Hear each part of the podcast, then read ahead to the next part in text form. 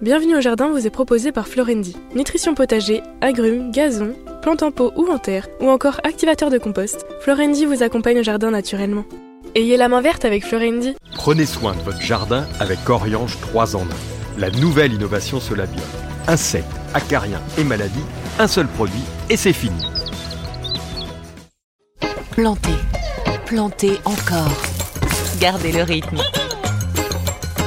Allez-y, vous êtes doué. Mettre les mains dans la terre. Nourrir, partager, faire grandir. Surprenez-vous. Fertiligène, révélez votre nature. Patrick, Roland, racontez-moi une histoire de plantes, de jardin ou de jardinier. Nous avons voyagé un Ah. petit peu, mais là on va aller un peu plus loin et puis surtout on va se faire vraiment de l'exotisme avec le monde des mangroves. Ça t'inspire Ah, ça, me, ça me rappelle des souvenirs d'herborisation fabuleux. Ah oui, on peut faire des, découvertes. Alors, faut déjà, faut déjà y pénétrer à l'intérieur de. des Ah bah, vaut mieux arriver par la mer. Hein. non, mais c'est vrai. hein. Bon, Alors pour, pourquoi d'ailleurs? Parce que si on arrive à pied, euh, c'est un peu ça descend, c'est en parce qu'il y a quand même des zones de circulation euh, de de- d'eau qui font que bon, bah, on peut remonter en pirogue. Par contre, venir de la terre, là, euh, c'est très encombré, c'est dense. voilà, hein. c'est- c'est totalement. Oui, on va, on va dire c'est impénétrable. Pourquoi? Ben Parce que c'est un écosystème qui sert également à retenir la zone.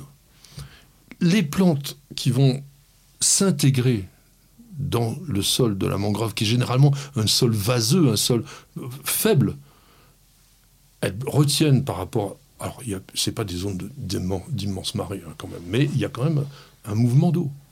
Et bien, tout ça, ça permet de tenir. Et puis, comme disait Marc-André, c'est un écosystème de folie. Alors, on fait une émission autour des végétaux, donc je ne vais pas vous parler de les, tous les animaux qu'on trouve là-dedans. Mais la richesse faunistique de la mangrove, oh, c'est extraordinaire. Alors, je n'ai même pas donné la définition de la mangrove, parce que peut-être que tout le monde ne sait pas ce que c'est. C'est d'abord dans des zones géographiques tropicales ou subtropicales, en bord de mer, parfois en bord de fleuve, mais plutôt quand même dans des zones d'eau saumâtre, d'eau salée. Et c'est là que ça va devenir intéressant parce qu'on va parler de l'adaptation de cette végétation à un univers totalement hostile, à savoir de l'eau chargée en sel qui, pour la majorité des végétaux, est éminemment toxique. On, on reviendra peut-être un petit peu avec Marc euh, André à la fin de ça, parce qu'il y a un problème vraiment écologique autour des mangroves aujourd'hui, qui ont été non seulement détruites, mais surtout colonisées par l'industrie. On fabrique des élevages de crevettes, etc. là-dedans, et ça détruit l'écosystème, alors que la dégradation est préoccupante parce que, comme je disais, c'est des stabilisateurs de la zone côtière.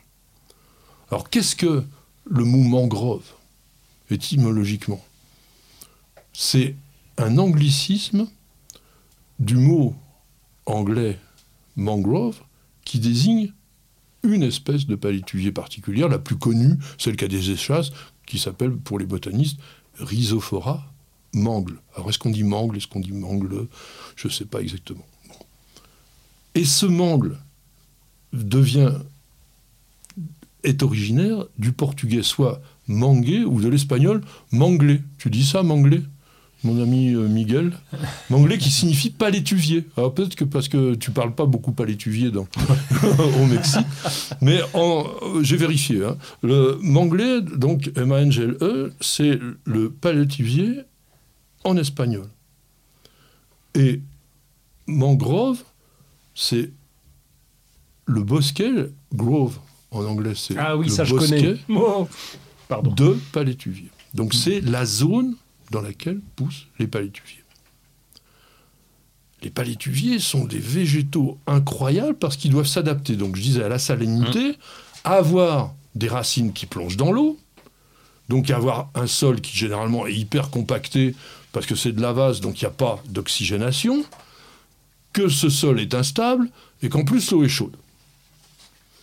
Donc ils se sont évidemment adaptés. Il y a eu une évolution et aujourd'hui il y a quand même 70 espèces de palétuviers qui sont tous vivant dans la même zone. Ils font des colonies, comme disait Marc-André, avec des racines qui, soit sont des échasses, et qui s'imbriquent les unes dans les autres, alors pour pénétrer là-dedans, c'est impossible, ou d'autres, comme les Soneraceae par exemple, qui remontent du sol comme des pneumatophores de taxodium, enfin de cyprès chauve qu'on connaît, donc des racines qui, au lieu de pousser vers le bas, poussent vers le haut, mais qui font une sorte de tapis de fakir, parce qu'il y en a partout, et marcher là-dedans, c'est impossible.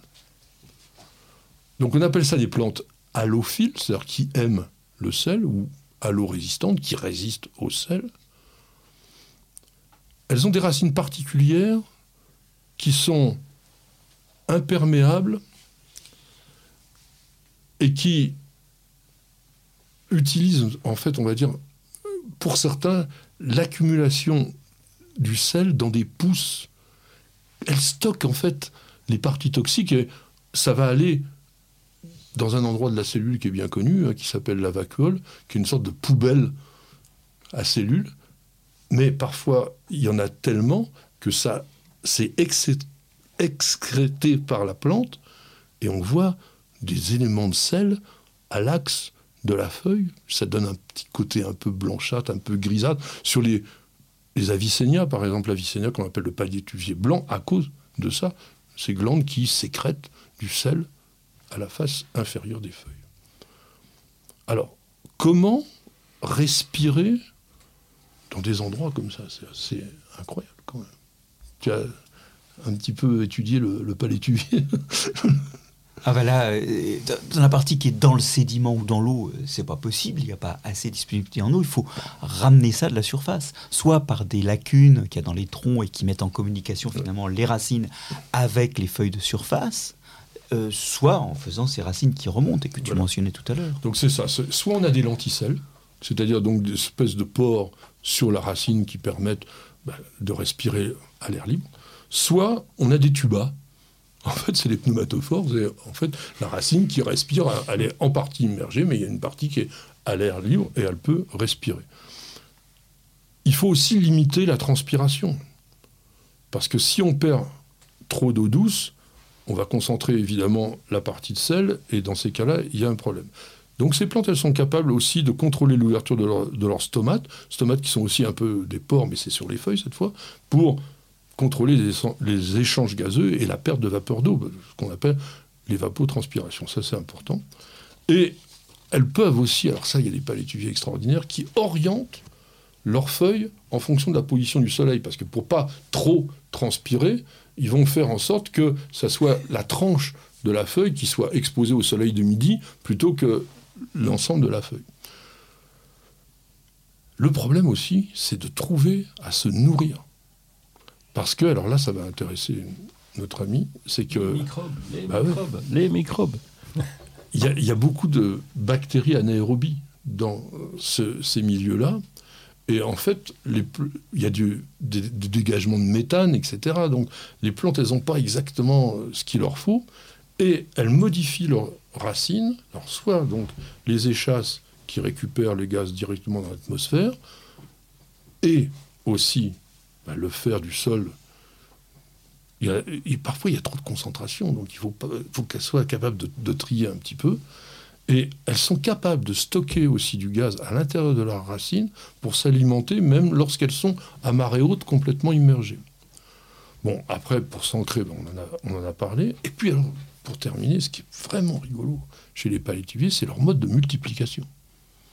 Parce que elles vont être capables d'avoir des graines qui soit sont flottantes et vont être emmenées par le courant pour pouvoir aller un peu plus loin et puis à marée basse s'ancrer tout de suite dans le sol pour germer, soit elles vont développer dans le fruit même la plantule et elles vont être lourdes, elles vont être formées de telle façon qu'elles vont descendre directement au fond et puis être déjà capable de se développer parce qu'il y aura une radicelle et parce qu'il y aura une petite tigelle qui aura été développée.